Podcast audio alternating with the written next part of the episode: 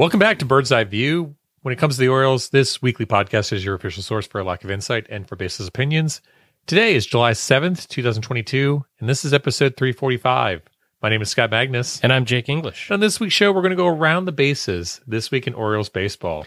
We'll also try to keep our emotions in check. We'll do that right after we lubricate for the show. It's time for the drink of the week. Jake, what are you imbibing on this evening? I'm working my way through a raw, Rawr. Nanticoke Nectar, a fine India Pale Ale. I like this beverage. That is not uh, grapefruit infused, though, correct? It is not nearly enough grapefruit infused. You no. realize they have a grapefruit infused one of those. I, I do. Okay. Uh, I am going with a Tröegs Lollihop. Uh, it's got a combination of mosaic, Citra, and azek. I think that's sorry, it's azek. I don't know. All right. A Z A C C A A. I don't know how to roll my C's anymore. Um, double Indian Pale Ale. It's good. It's not as um, hoppy as I would expect it to be for a double IPA, um, but it's it's good. I like it. Like it a lot. All right. I saw that in the store. I passed up on it. I'll get there. You're a hoppy guy. You'll you'll like this. I'll You, get you'll get through it. Um, doesn't have that grapefruit note, but still still hanging in there. Um, if you want to know what we're drinking on a daily slash weekly basis, check us out on Untappd. I'm at MEGN eight six zero six. I'm at Jake E4025. And with that, it's time for a checkup.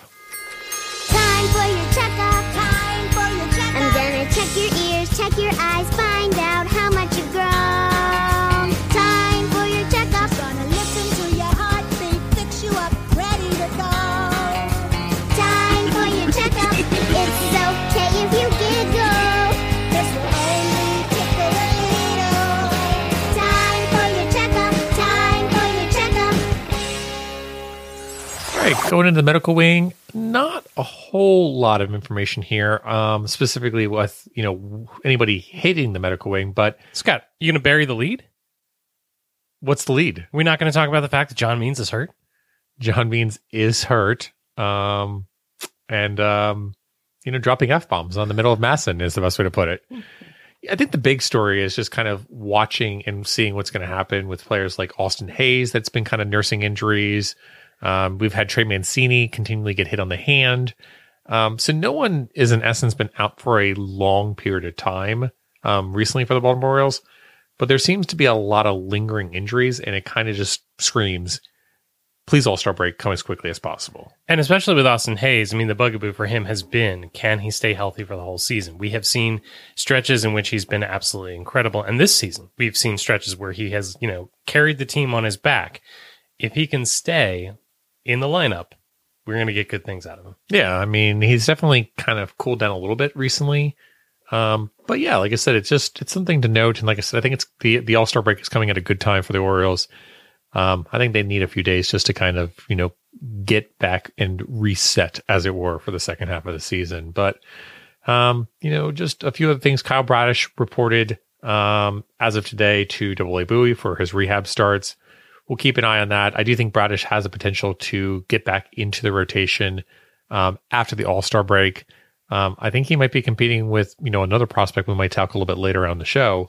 Um, but you got to think that Bradish is going to eventually get back up here to the majors at some point, um, and be a part of the starting rotation. I absolutely agree. And, you know, I'm glad to see that it wasn't performance, but rather an injury that, that pushed him out at the major league level. Was Uh, it? Eh, maybe both. Yeah. But I think that he will certainly compete for it. Yeah, I mean, like I said, he's got enough stuff, and we've talked about this before. Um, I, I I'm not really super concerned about it. Is the best way to put it. And like I said, it's only a matter of time before he has another you know chance in the rotation. Um, and, and we'll see what happens with it. But uh, anything else that I missed in the medical wing as of recently? No, no, although it did give me another opportunity to read Shed Long and remember that I'm mad at him. Um, yes, see, it definitely is. Rob Mountcastle has also been kind of dealing with some injuries, but he's back in the lineup as of tonight, mashing and, and crashing and doing all that stuff that he loves to do. Um, but yeah, that's something that we're going to talk. Going to talk about. One other individual we haven't talked about, but has made um, you know, an appearance again with the Baltimore Orioles is Ramon Urias came back. Um, and you know, we've been trashing Ramon Urias a little bit this season uh, of like, what's the role that he's going to have on this team? And I, I still kind of question in the long term what is the you know what's the scenario that Urias is going to play. Um, but Urias had you know a few nice games earlier this week, specifically on Wednesday. Um, I mean, does Urias actually have a role on the 25 man roster, or is it kind of just a fill in spot for the time being? Um, I think it's both. Okay. I think he's a fill in spot until, you know, like a Gunnar Henderson comes to the major league level. Um, but I also think that, you know, when you look at the, the next great Oriole club, they're going to need a utility guy. And if your utility guy is a guy like Ramon Urias, you might not be in a terrible spot. Yeah, I mean, we've got three, uh, we'll call it infielders, and I'll put that in heavy quotation mark. You got Urias, you've got Jonathan Arauz, who was picked up off a waiver from Boston, and then you got Tyler Nevin.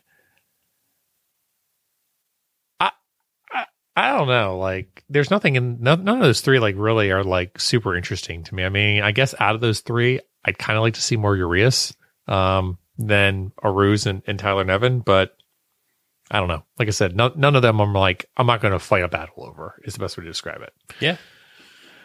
All right. Well, with that, um, let's go to 280 characters less this week on the Twitters. Jake, why don't you start us off? We're going to start with a tweet from an account that's calling itself Baseball Doesn't Exist. That's at Baseball Doesn't. The team that Shohei Ohtani and Mike Trout are on has a worse record than the Baltimore Orioles.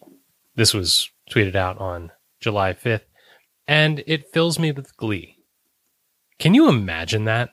Can you imagine having guys on your club like Ohtani and Trout I, I, I, I mean, and, and having to deal with the the kind of record where you're looking up at the Baltimore Orioles. it boggles my mind every year with the Angels. Like, I just don't understand it. Like, I don't know how you have Trout and Ohtani, and then you're not just a playoff team every single year, um, especially in the AL West too.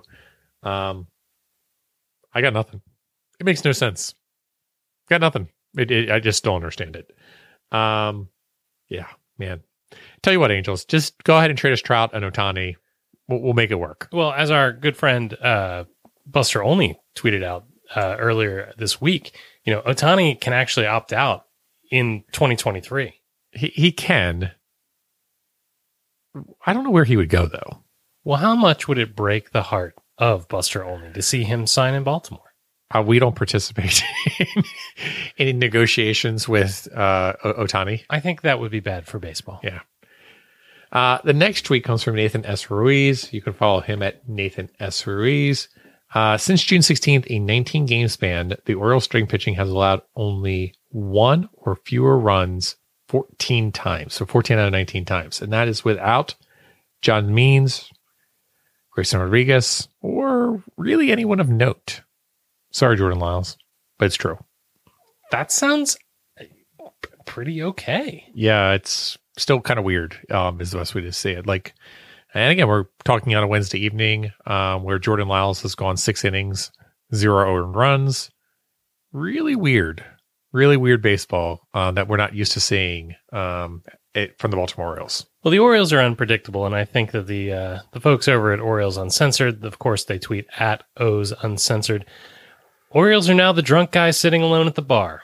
Everyone at the bar is afraid of them. They're capable of anything. Nothing is off the table. Yeah, Yeah, that's a colorful yet accurate description. Nobody wants to play the Orioles right now. It's kind of nice. it's kind of nice. Uh, last tweet comes from Zachary Silver. You can follow him at Zach Silver.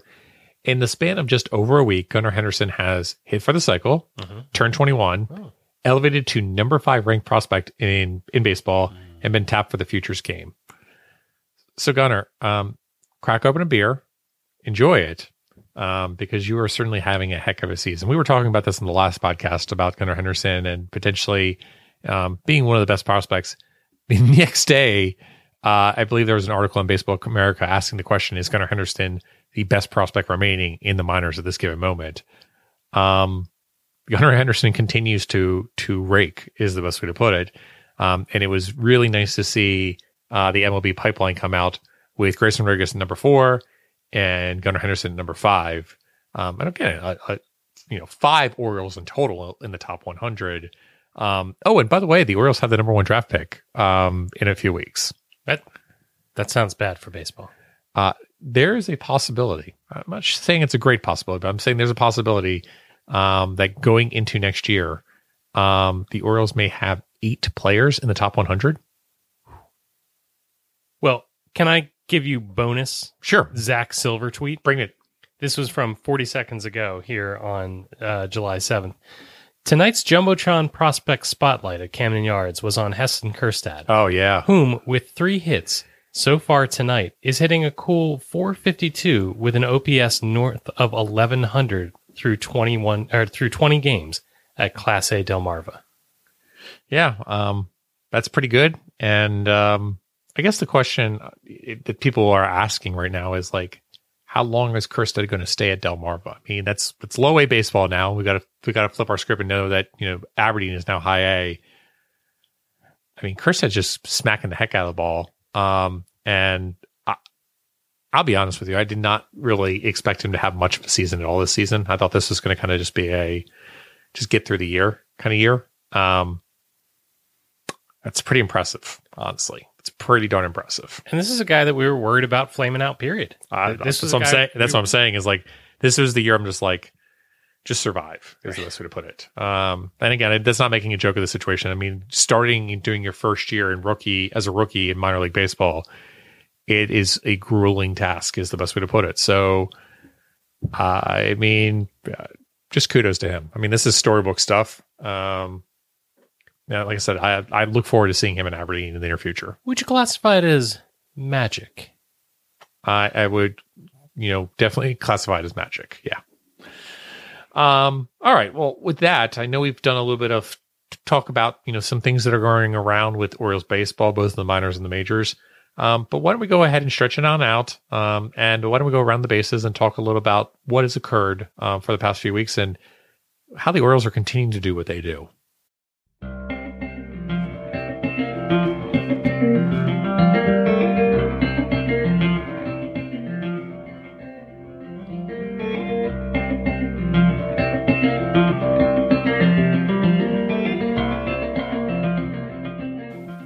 Scotty, I want to go ahead and start at first base. And I want to ask you a question in all seriousness. Are these the good old days? I've been thinking about this a little bit, and a poster on the Orioles subreddit, this comes from H. H. Pamkin, uh, noted that this person views this time to be the best time of a rebuild because at this stage, our expectations are low and we have the capability of being continually pleasantly surprised by success in comparison to later when we'll have great expectations and we will be devastated by even the slightest of setbacks. Right now, we're playing with table stakes, right? At this point, as we fall in love with personalities that, you know, may not be here, as we enjoy improbable wins, Scotty, are these the good old days? Um, I believe you could just call it a. Those were the days, my friend. I'd, I'd have to re-record it, and that's not happening. Your wife would be very upset with you, um, saying no one has ever heard of that song before. Um, no, these are these are not the days. Um, this is you know it's fun to watch right now. I consider the days to be, you know, 2012 had a different vibe to it. And this is this is definitely in a similar light. Um, but again, it's still the situation of the Orioles are still six games back in the wild card. Um, it is just such a drastic change. And it has that 2012 vibe of like you look at 2011's record, you look at 2012's record, and that drastic shift in terms of baseball has that kind of feel, but it's still not quite 2012. But you can't overlook the fact that you're actually watching decent baseball occur here. Where in last year and the year ahead in your head, you were looking at a, a 50 win team, is the best way to put it. So, um, yeah, I mean, I I had no expectations coming into this year. My expectations were low. I'm pleasantly surprised, just like it is kind of mentioned here. But I wouldn't say these are the good old days. Is the best way to put it. This is we're on the road to it. Is the best way to put it. Okay. I accept that answer. The one thing I will say is that we didn't have this particular middle experience before the Buckle Up Birds, right? It was Mhm. terrible and then surprise good for a, an extended period of time. Here- Um, uh, here's how the way I, I would classify this year. It's like a sophomore year. Is the best way to put it. It's not. The, it's not the allure of freshman year. It's not the aspect of like a junior year or a senior year. It's a sophomore year. I challenge anybody to give me one memory from sophomore year.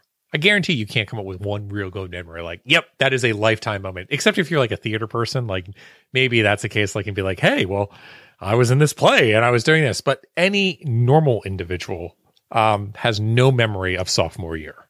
Okay, I love the sophomore year comparison. Like that is that is going to become a thing that I talk about. I apologize, Scotty. Uh, just for the record, folks, that is a Scott Magnus idea.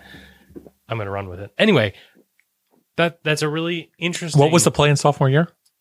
Well, we did um, cheaper by the dozen. Um, we did South Pacific, which uh, featured me dancing in a hula skirt and coconut bra. So this past weekend. Right. I, I have great memories of sophomore year, but again, maybe I'm not normal. Anyway, Yeah.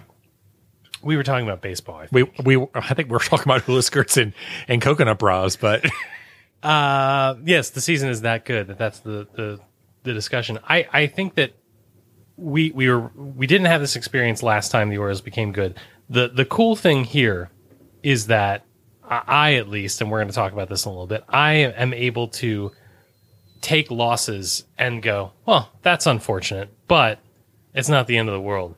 Whereas when you are neck and neck for a pennant race, each loss cuts like a knife. Um, maybe these aren't the good old days, but they're pretty. They're pretty all right. They're pretty all right. yeah, absolutely pretty all right. All right. I want to round first. I want to head to second base. And Scott, I need some grounding here. Sure. I need you to tell me how I should be feeling about the Jorge Lopez experience. Yeah. Um well, I think we all can say it straightly. It's been bad. Is the best way to put it. Like it has been ugly, it has been bad, um, and it has been a gnawing experience. However, I think if we look a little bit past what's going on, um, you know, Jorge Lopez is still chucking the ball up there at 97, 98 miles per hour. Um, you know, peripherals look okay, maybe not as good as they were earlier this year, but again, over the past 14 days, 18 Ks per nine, 3.6 walks per nine. Um, so a little bit of a command issue maybe there. Home runs obviously are concerned, but even the BABIP is is an issue at 455. So here's what I would say is Jorge Lopez, you know, I don't want to say had bad luck, but let's just say the the other batters did a really nice job, and Jorge Lopez maybe saw a little bit of regression back to the mean. And I know people can challenge me on that, but the fact of the matter is Jorge Lopez has a 219 BABIP this season. That's got to come up a little bit eventually. Um, his home runs per nine are definitely lower than they've ever been. Um, but yeah, I mean, like I said, it, it's going to happen. Like I said, there's going to be these occasional blown games. Um, the fact of the matter is, Jorge Lopez still has a 1.83 ERA, um, still has a 2.96 SIERA. Um, is still an excellent reliever, is the best way to describe it. Is it a you know number one reliever like a like a Zach Britton from 2016? No, of course not.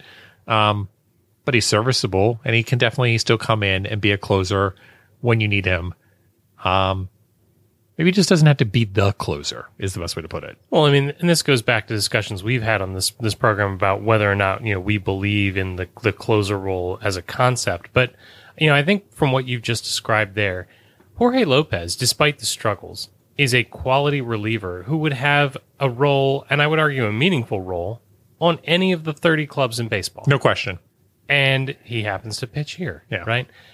These things happen. There are going to be ups. There are going to be downs. And it's it's just one of those situations where it's particularly aggravating when it's back to back situations. And it's one of those things of I really look like what Jorge Lopez said, um, you know, the day after he had his first blown save, where it's just like, I just want tomorrow to come and I want to get back on the mound. And he did that. And unfortunately he blew the game again. Um and again, it's it's it's frustrating, and then it gets into a mental standpoint at that point of like, oh God, what am I doing wrong? And you're thinking about all the things you're doing as opposed to just pitching and throwing. Um, so again, you know, coming back to last night uh, on Tuesday, I'm sorry, on Wednesday, um, and him being able to get the save in the two one victory is huge. I mean, it's absolutely monumental. He is going to blow additional games in the future. There's no question about it.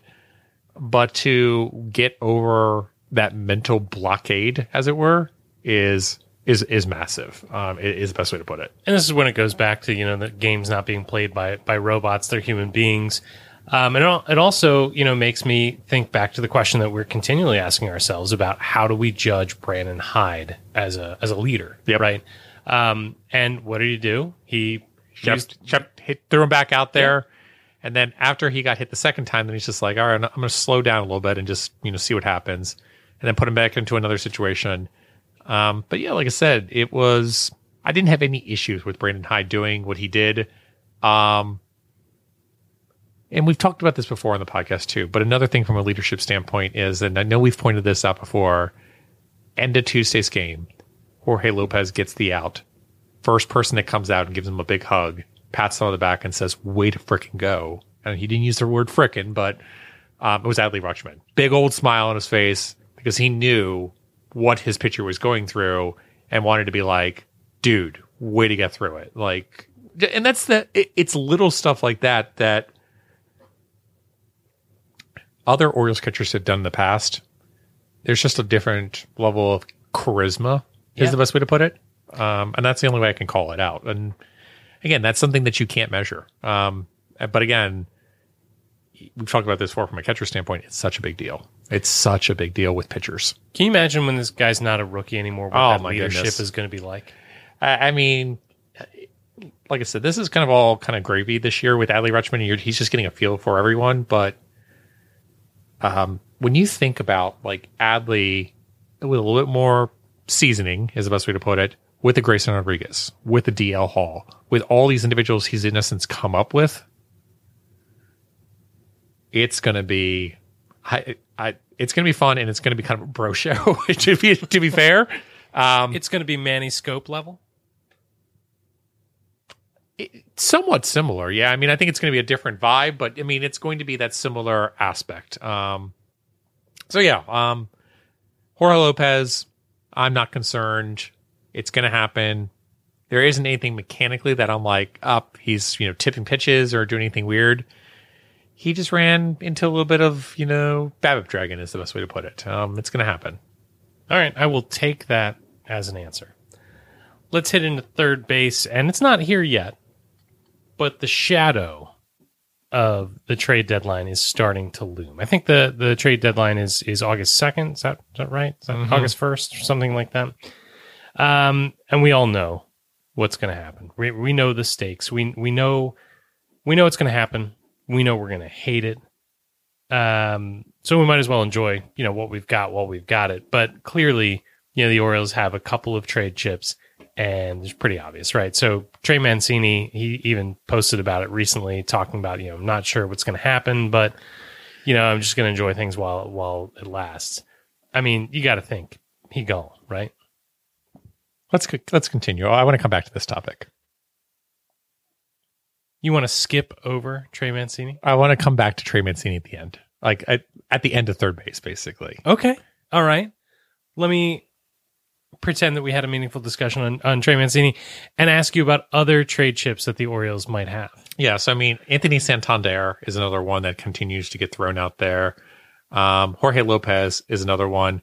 Um, Cedric Mullins has been another one that someone has basically said like, "Hey, if the Orioles really wanted to cash in big, Cedric Mullins would be a team person that any team would want." Um, which I agree, any team would want him, but I mean, the haul would have to be immense. Like, uh, I, I, I don't even know what it would look like, honestly. I don't know what te- what team could put it up. Um, and then someone mentioned Rougned Odor, which doesn't make any sense to me. Well, let me go back to Mullins real quick. Yeah, yeah. That is the Orioles dealing from a, a position of strength with outfielders. All right. So someone has said this to me before, and I wholeheartedly disagree. And here's why I disagree. Um, with the dimensions that are now present in Camden Yards, I feel like you need to have two rangy outfielders. You can't have um, individuals that don't have a lot of you know athleticism. So like let's think about who we have yeah, from an outfield prospect standpoint. You know, you've got folks like Yusniel Diaz who can't stay healthy, so that's not a possibility. Kyle Stowers is interesting, but again, I don't think Kyle Stowers has the defensive prowess that we're looking for. I mean, I'm not saying that Kyle Stowers is bad, but I would probably put him in like a Santander category in terms of defensive prowess. He's not a second center fielder playing left like like Hays is. Correct. I mean, and then if we're going through the additional outfielders, I mean, we still have DJ Stewart. I don't really consider him to be anything. You got Robert Neustrom, which again, I don't consider to be much of anything. Um, in Double A Bowie, you've got Colton Cowser, who again, I think Cowser's good. I like Cowser a lot, but I don't consider him to be a rangy outfielder. Is the best way to put it. So it really comes down to the question of do you feel like you need a rangy outfielder?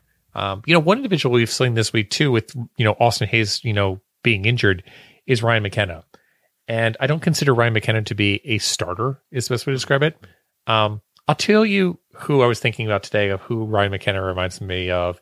Um, he reminds me of Nate McLouth of like probably someone that shouldn't be a starter, but is a serviceable person to pull off the bench to be a defensive replacement when necessary, and also serve as a pinch runner and or you know a, a spot player at, on occasion. So Yeah. he's my fourth outfielder is the best way to put it. But I feel like you need to have constantly going forward two rangy outfielders. So Mullins and Hays are pretty much, you know, out, out, out not you know not non-touchable for me at this given moment. Um, yeah, that's just that's my, that's my general opinion. Like I said, if the Orioles are going to compete in next you know two to three years, um, and hopefully next year, um, Cedric Mullins is is off limits for me. Um, if you trade Cedric Mullins, it tells me you as an organization feel like you're not ready to compete for the next two to three years, and you're in essence wanting to, in essence, delay it, which doesn't make sense to me. Or you're going to go out and get a left fielder in in the in free agency that is somewhere between a Ryan McKenna and Austin Hays. Maybe, maybe. Um, it's possible. Like I said, I just I don't see it is the best way to put it. I think Santander is makes the most amount of sense. It's the question of is a team going to want to do it? Santander has constantly been kind of thrown out there as a name. No one has really won a bit bite on him. He seems more like a third tier trade pro- trade individual too, so it's never going to be at someone's top list. I feel like he's going to be one of those individuals that at the very last moment, a team is like, we didn't get the two guys we wanted. I'm going to go and get Santander, and ah, it's fine. It just it's not going to be a big move. Is the best way to put it. I'll also be really interested to see what the new playoff dynamics mean for the the market, Sure. the trade market. You know, are there more teams that really feel like they've got a chance to to do the thing? You know, damn the torpedoes and and buy. Um, and what does that mean? You know, for the Orioles.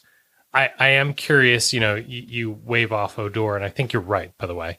Um, but remember that the Rangers are paying uh, $12 million for him to not play there Yep. uh, and they will continue to pay twelve million dollars for him to play somewhere else if he gets traded. Sure. Yeah. I just Odor doesn't strike me as like a necessary component for anybody's like playoff team. Like I just don't see it. It would like require an injury. It really would.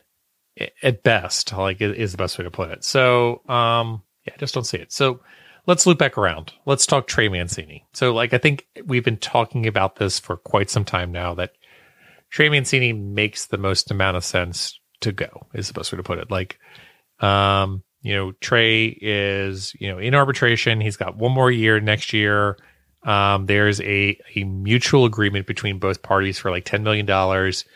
Um, and you know, obviously Mountcastle's kind of taking first base over on a whole. So Trey is in essence served as this DH first baseman, occasional outfielder when the Orioles are trying to showcase him.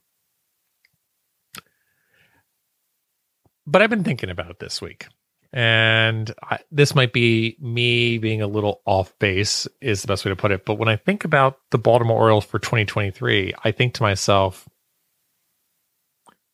you're going to need to have a DH. And I look at, and I think back to that 2014 season with like a Nelson Cruz.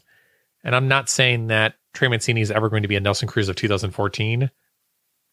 But I feel like a Trey Mancini that is posting a two war season as a DH for $10 million seems like a steal, is the best way to put it. So I guess my question is like, is it worth it to walk away from Trey Mancini? Like, you're not going to get much back for Trey Mancini. It all comes back to the question of is he worth more here to the Orioles than he might be worth elsewhere? Right? With all of the with all of the other factors, right? And we all know what we're talking about Yep. there.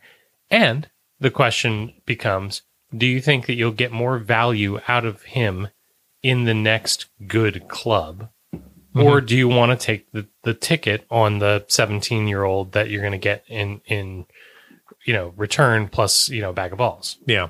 And that's kind of what I'm wondering at this point of like, it makes sense and you should be able to find a DH.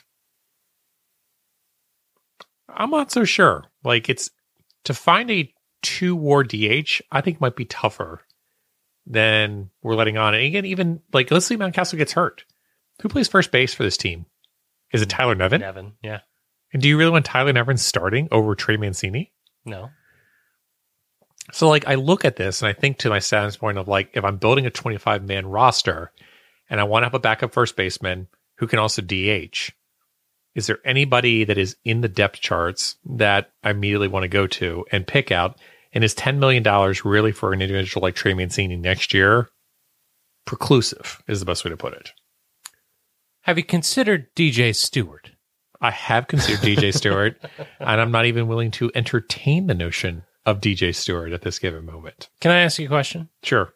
Are you truly doing analysis with your brain, or has your heart grabbed the mouse? I feel. I mean, it's it's probably a little bit of heart, but again, it, it's it comes back to this point where people are like, "Well, you don't need a DH because you got Adley Rutschman," which is you know kind of true that Adley Rutschman can DH, but I, again, I, I still think next year you're going to see Adley Rutschman play four or five games, and you're going to have to give him a day off every once in a while. I, I just, I'm not, I'm just thinking along the lines of like Trey could probably be on this team, play 120 games, and it would be worthwhile potentially to have him be on the roster. And I, I, want you to be right with all every fiber of my being, right? And I, and I will say that if we follow your your line of thinking to its to its logical conclusion, you know, this is an organization that doesn't need to trade Trey Mancini, right? This isn't 2018. The farm system is stacked. The next wave, I won't use the C word, the next wave is on the way and, and partially here. And so you don't necessarily need to get that the lottery ticket back from uh, Trey Mancini. I, I think the big question is do you want to pay Trey Mancini $10 million? I think that's the big question, which is is Trey Mancini worth it to pay $10 million or do you get someone else off a free agency that's cheaper? Gorilla have obviously done that in the past. Um, or do you hope a prospect can come up and serve as your DH? Okay. If you're asking me the question, Yeah. I think the answer is yes. And I think that $10 million is a very inexpensive purchase to be able to buy yourself another year of success, another year of um, new personalities for the fans to fall in love with, a, a new group of players to care about, so that the potential then loss of Mancini the following year or whenever it is that he goes isn't quite so painful. For many fans, Trey Mancini is really all they recognize, Mhm. right? It's Trey Mancini and the new guys. $10 million, $10 million to get an effective DH and to, to buy yourself time to distance yourself from when Trey Mancini was the only recognizable piece of the team. I think from a business standpoint, it's a no brainer. it, it's a weird position because, like I said, the Orioles for the past few years have been very cost conscious, very, very cost conscious. I mean, we can go back to like Jonathan Villar, for example.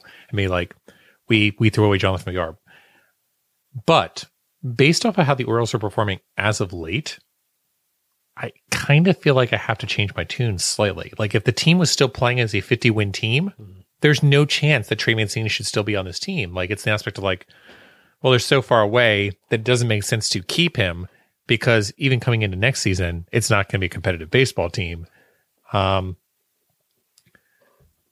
I just think it's a little it it's just a, it's a little risky is the best way to put it. And like I said, I it's it's probably not that significant for one or two war is the best way to put it. But again, it also comes back to that Trey Mancini charisma standpoint. Um,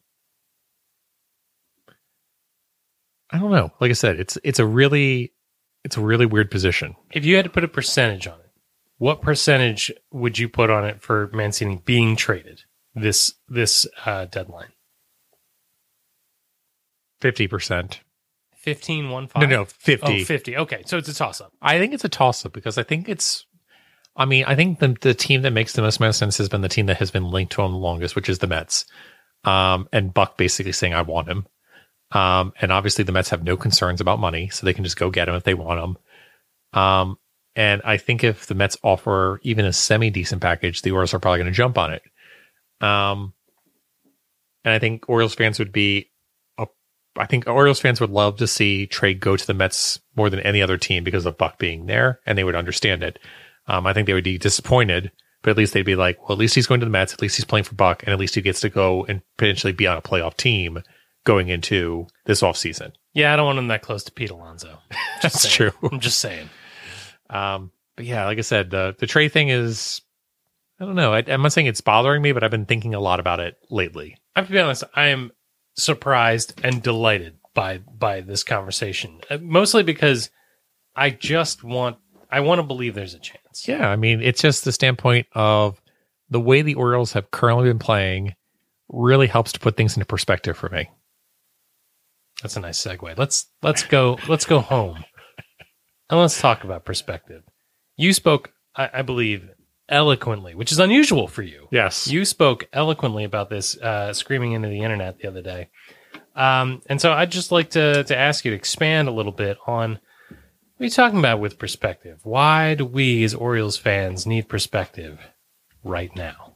All right. So, listen, I know we are all super excited right now. Um, the Orioles are finally playing decent baseball. Um, I wouldn't say they're competing for a wild card, but they are flirting with 500 is the best way to put it. I have looked at standings for the first time in like five years. Yeah, I mean, I've, I have two. It's the standpoint of like after the Orioles won three games against the Angels, and I'm like, I wonder where we actually are in the wild card standings after this. So, I mean, there's definitely sometimes where I'll check in on it. Is the best way to put it. Um, and, and like I said, it's exciting. Like I said, there's a lot of really good games. There's a lot of come from behind victories. Uh, and we've talked about this too before, but from a perspective standpoint, we've got to give consideration that when we started the season, we said this team is probably a 62 to 63 win team. And now they're looking like they could potentially be a 75 win team. Um, and maybe be even better, honestly. Like I said, based off of how they've been playing lately, they could flirt with 500 over the long enough season. Um, and you can get all high and mighty on this basis of like, this is why Elias should have brought up Adley Rutschman earlier. This is why we should have had Grayson Rodriguez up here. If that was the case, they'd be, you know, well on their way to domination. That is all possible. Um, and you know, we can we can go into those what if scenarios. But the reality is this season was always going to be a transition year based off the payroll and everything else that was occurring. Um, not to mention an absolutely dominant AL East division like everyone was expecting. So perspective wise, this was always going to be a transition season. And again, if John Means was healthy, maybe I'd feel a little bit differently. But John Means is hurt. Grayson Rodriguez is hurt.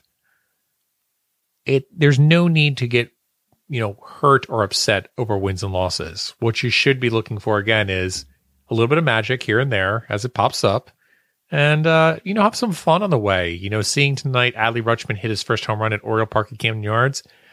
That I'll have to take your word for it. that means a lot more to me than you know what the end score is going to be for tonight's game um and that's kind of what i'm looking for to you know just experiencing the season watching good baseball listening to it um as opposed to you know living or dying by you know a pitch here a pitch there an umpire bad call here an umpire bad call here or a relief pitcher blowing a game or a relief pitcher not blowing a game um, and that was just my my aspect of like if you're losing your mind now, you're not going to be able to survive like we had to in 2012 to 2016 because, you know, it was literally the matter of like, I come back and think about that 2016 wild card game.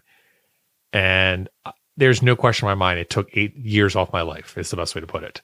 Um, and at the end of that game, like I said, I was so exhausted and so like emotionally wrecked I just laid on the floor. Uh, I'm like, I am completely drained of energy of what just occurred here.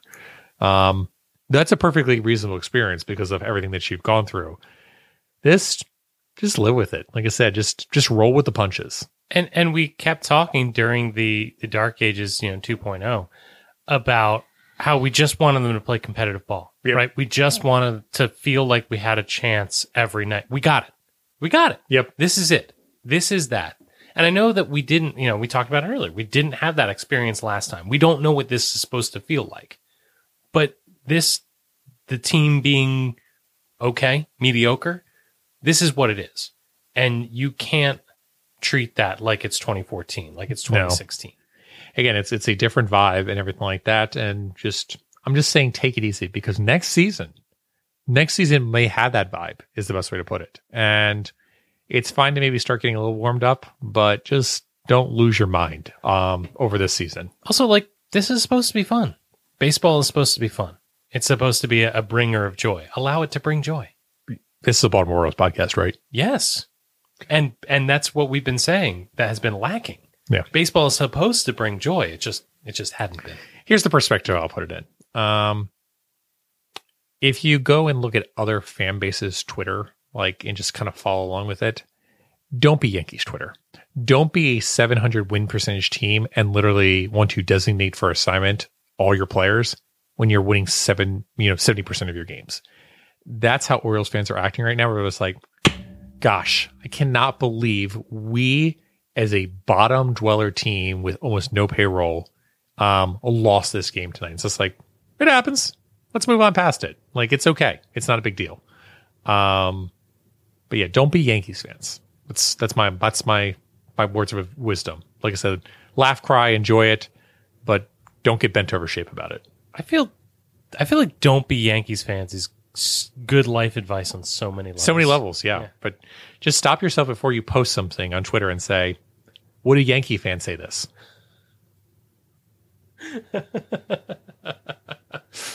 Yes. Yes. You know how there there are some uh email tools. Would Dan Clark say this? Just think to yourself these given aspects, like you know, like WWDCS. What would Dan Clark say? I feel like we've reached a dark place. this this podcast has become depressing despite our our entreaties for for perspective. Yeah. All right. Well, with that, um, let's go ahead and um, you know see who won fantasy the boss this this past week.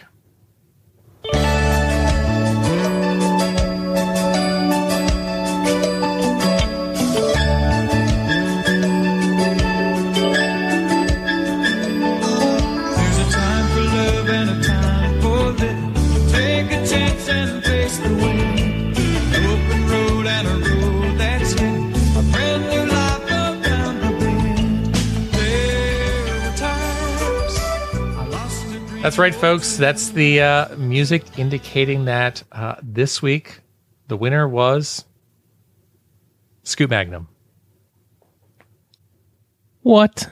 Rougned Odor had a 316 BABIP, and uh, Anthony Santander had a 195 BABIP.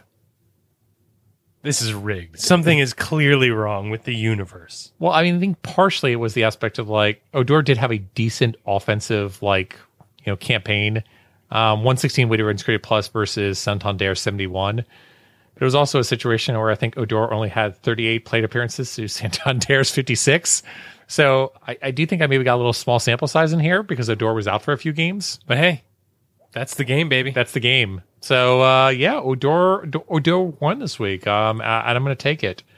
that brings us to a crisp three to two uh, game here at Fantasy Boss. Scotty, you have the commanding lead of a single week.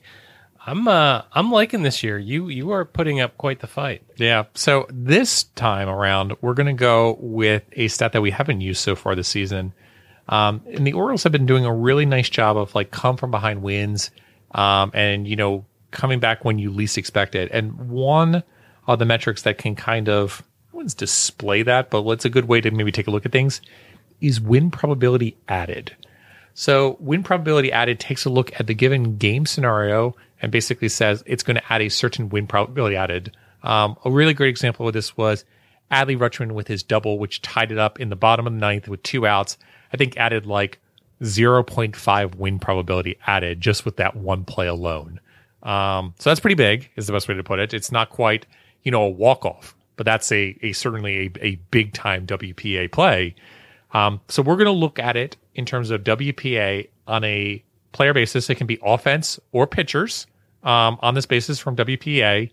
Um, and Jake, I will let you choose your WPA advocate. All right, so I'm just going to. Uh, I've done a little research. Okay. I hate to disappoint you. Okay. When it comes to WPA, hitters and pitchers can contribute about the same amount. So, for instance, this past weekend, I don't want to get into good, bad, and the ugly territory. So please cut me off if I if I start to steal any thunder. But Spencer Watkins uh, led the pitchers with a uh, .52 uh, wins probability added for the week, um, just the last seven days. And if you look at the the hitters, um, it was about that uh, 0.58, 0.57 that led the team. Um, by the way, your boy Rugi was at the 0.57 Nice. this past week. So, who is going to lead the team with uh, win probability added? Uh, I'm gonna I'm gonna say this. I think that it is going to be a reliever Okay. this time around. And I think that it is going to come down to Cionel Perez leading Oh, uh, the team, or, or at least sending me to a fantasy boss victory I, in, I, in wins probability. I, I like the Cionel Perez uh, call out. Um, he actually had a really nice appearance just this evening, um, coming in against Mike Trout, Ohtani, and Ward, striking out two of them. Um, so yeah, um, Perez is definitely a nice pick. Is the best way to describe it. If you're going to go pitchers, I'm cool with that. Uh, I'm actually going to go offense, and I am going to hope that um, Feel free to go with Odor again, by the way. I'm actually going to go with um, Captain Charisma. I'm going to go with Adley Rutschman um, on, on on a double a WPA basis. I and love see what this. happens. I love this. By the way, Adley Rutschman's WPA last week was 0.28, and uh, last week Perez was 0.38. All right. So I feel like we're we're in the ballpark. Yep. And I think that you know good things are on the way from both of them. Yep. I, I like this. This is a great stat. This feels old school bird's eye view uh, when it comes to fantasy boss. So I guess the only question from here is who will own it. With that, let's go ahead and figure out who is good, who is bad, and who is ugly this past week in Birdland.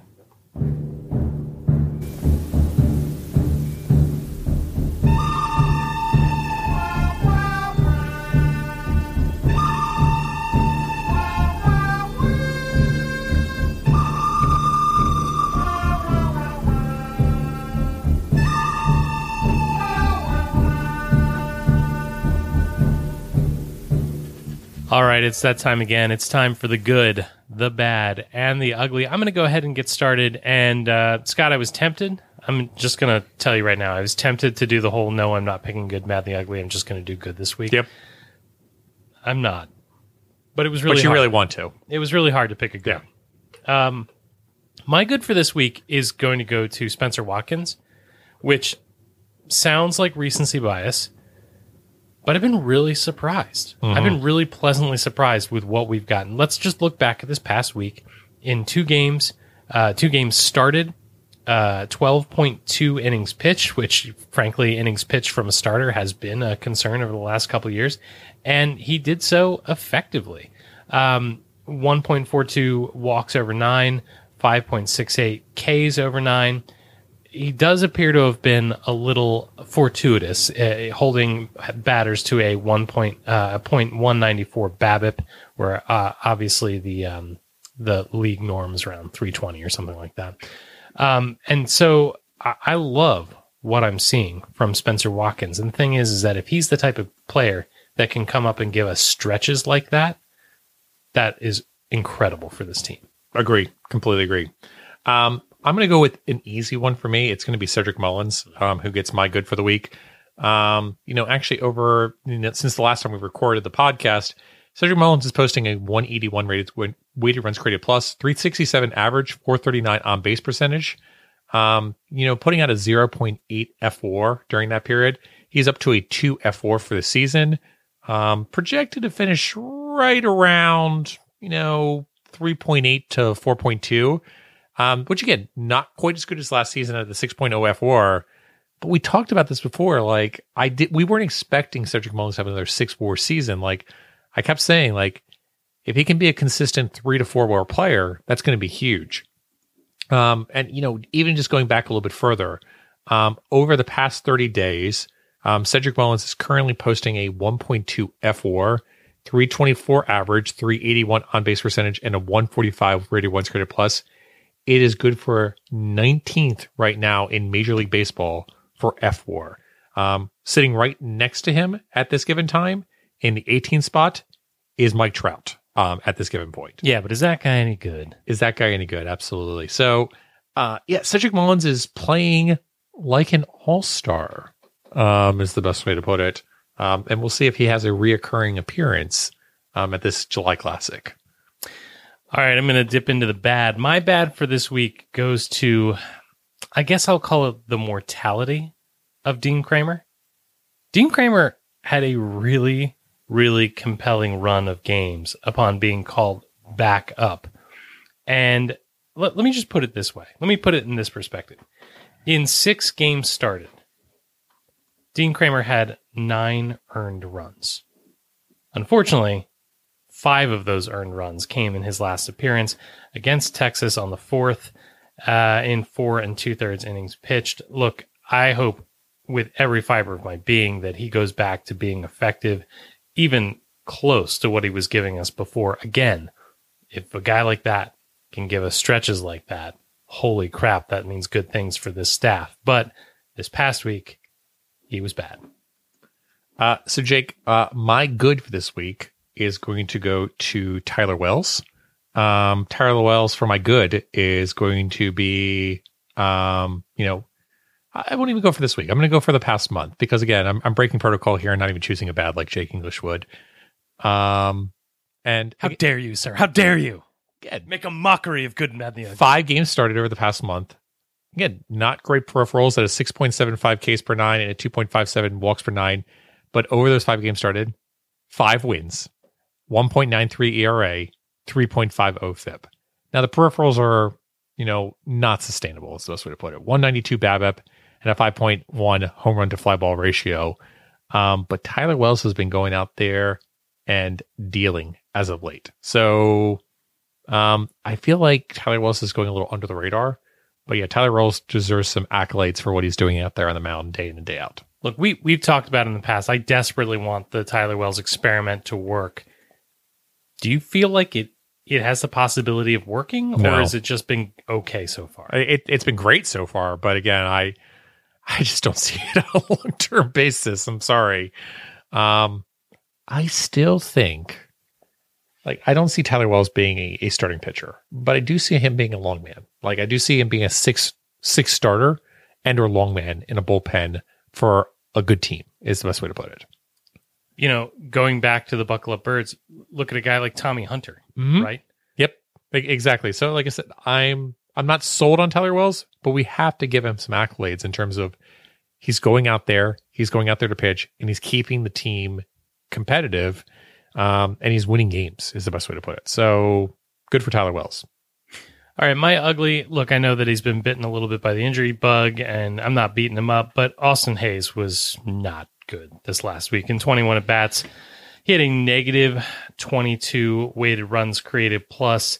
Uh, look, we just talked about winning probability added. He had a negative 0.42 uh, wins probability added. Uh, he had a rough, he had a rough go of it this this past week. He had a twenty three percent uh, K K rate, um, just a 0.5 ISO, and his BABIP was was minuscule at uh, one thirty three. Not a good week for Hays, uh, and so by default, somebody has to. And this week, he's my ugly. Jake, my good for this week is going to go to Orioles base running. So again, I think one of the things that we are not used to is seeing really good base running by the Baltimore Orioles and specifically speed. And again, we've talked about this before with Jorge Mateo. Um, and again, we saw that where Jorge Mateo has scored from first in many instances. We also saw that with Ryan McKenna recently as well. Um, But again, we're seeing it kind of across the board. Cedric Mullins is again having a nice season, both in terms of stolen bases and being on the base pass. Um, but even like Adley Rutschman beating out a an infield hit as a catcher is a fun instance too. So there's just a lot of good, solid fundamentals in terms of base running that the Orioles are manufacturing small baseball runs that we never saw during the Buckle up Birds era. Was an either you live or die by the home run standpoint. And we're starting to see a different dynamic, as it were, I'll pop, pop, pop, out. That doesn't mean the home run is disappearing from the Orioles, but they can manufacture runs through base running and through situational hitting, which is different than during the Buckle Up Birds era. Well, it's not disappearing. It's only disappearing in left field. That's true. But. But, you know, if you do sit in left field, you can still get a ball from the bullpen. Um, but yeah, like I said, some really interesting base running. And like I said, the speed is really a big deal. Um, and like I said, I'm interested to see how this plays out over a longer sample size, but it's something I've noticed while watching the games. Um, well, with that, why don't we go ahead and blow the save? Um, and Jake, I'll let you take it away.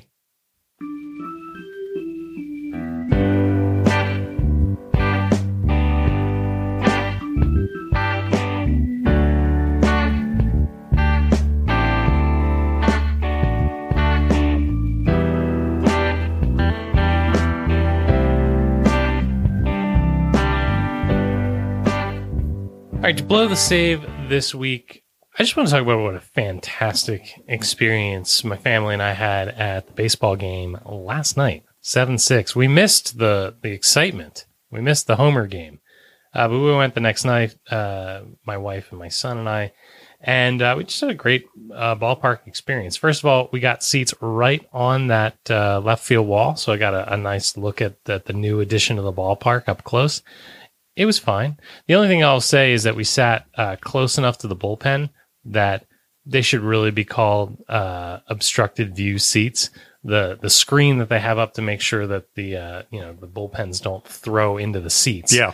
uh, does obstruct the view of center field. So if you're you're too close to the bullpen, you know you might uh, you might lose something uh, of the game.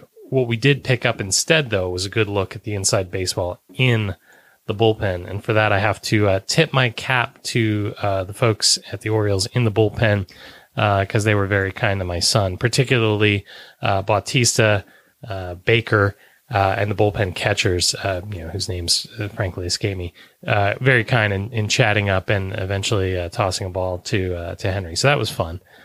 Uh, also, I got a lot of texts at some point during the game because apparently Henry and I were were models for the uh, the Hawaiian the shirts? shirts. Yes. Yeah. yeah, that was interesting. Yeah. Hey, local celebrity. What can you say? What can what can I tell you? Uh, so yeah, it was a good time. It was a good time at the ballpark. Um, hey, this team is winning, and tickets can be very cheap. So go out to the park. Go out to the park and uh, again, nice some nice promotions this uh, upcoming weekend with floppy hat, Hawaiian shirts. Um, be like Jake English, wear your Hawaiian shirts and uh, get recognized in television. And that that is our show.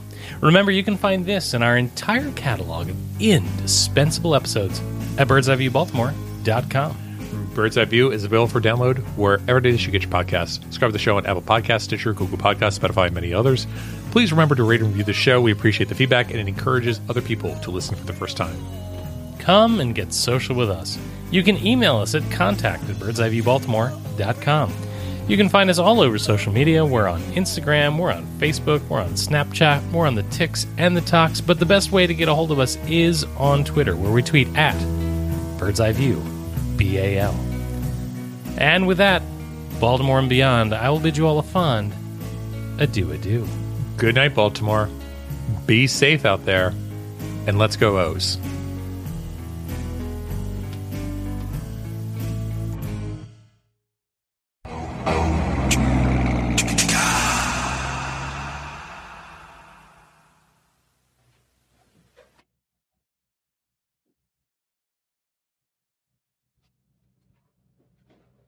You're still here? It's over. Go home. Go.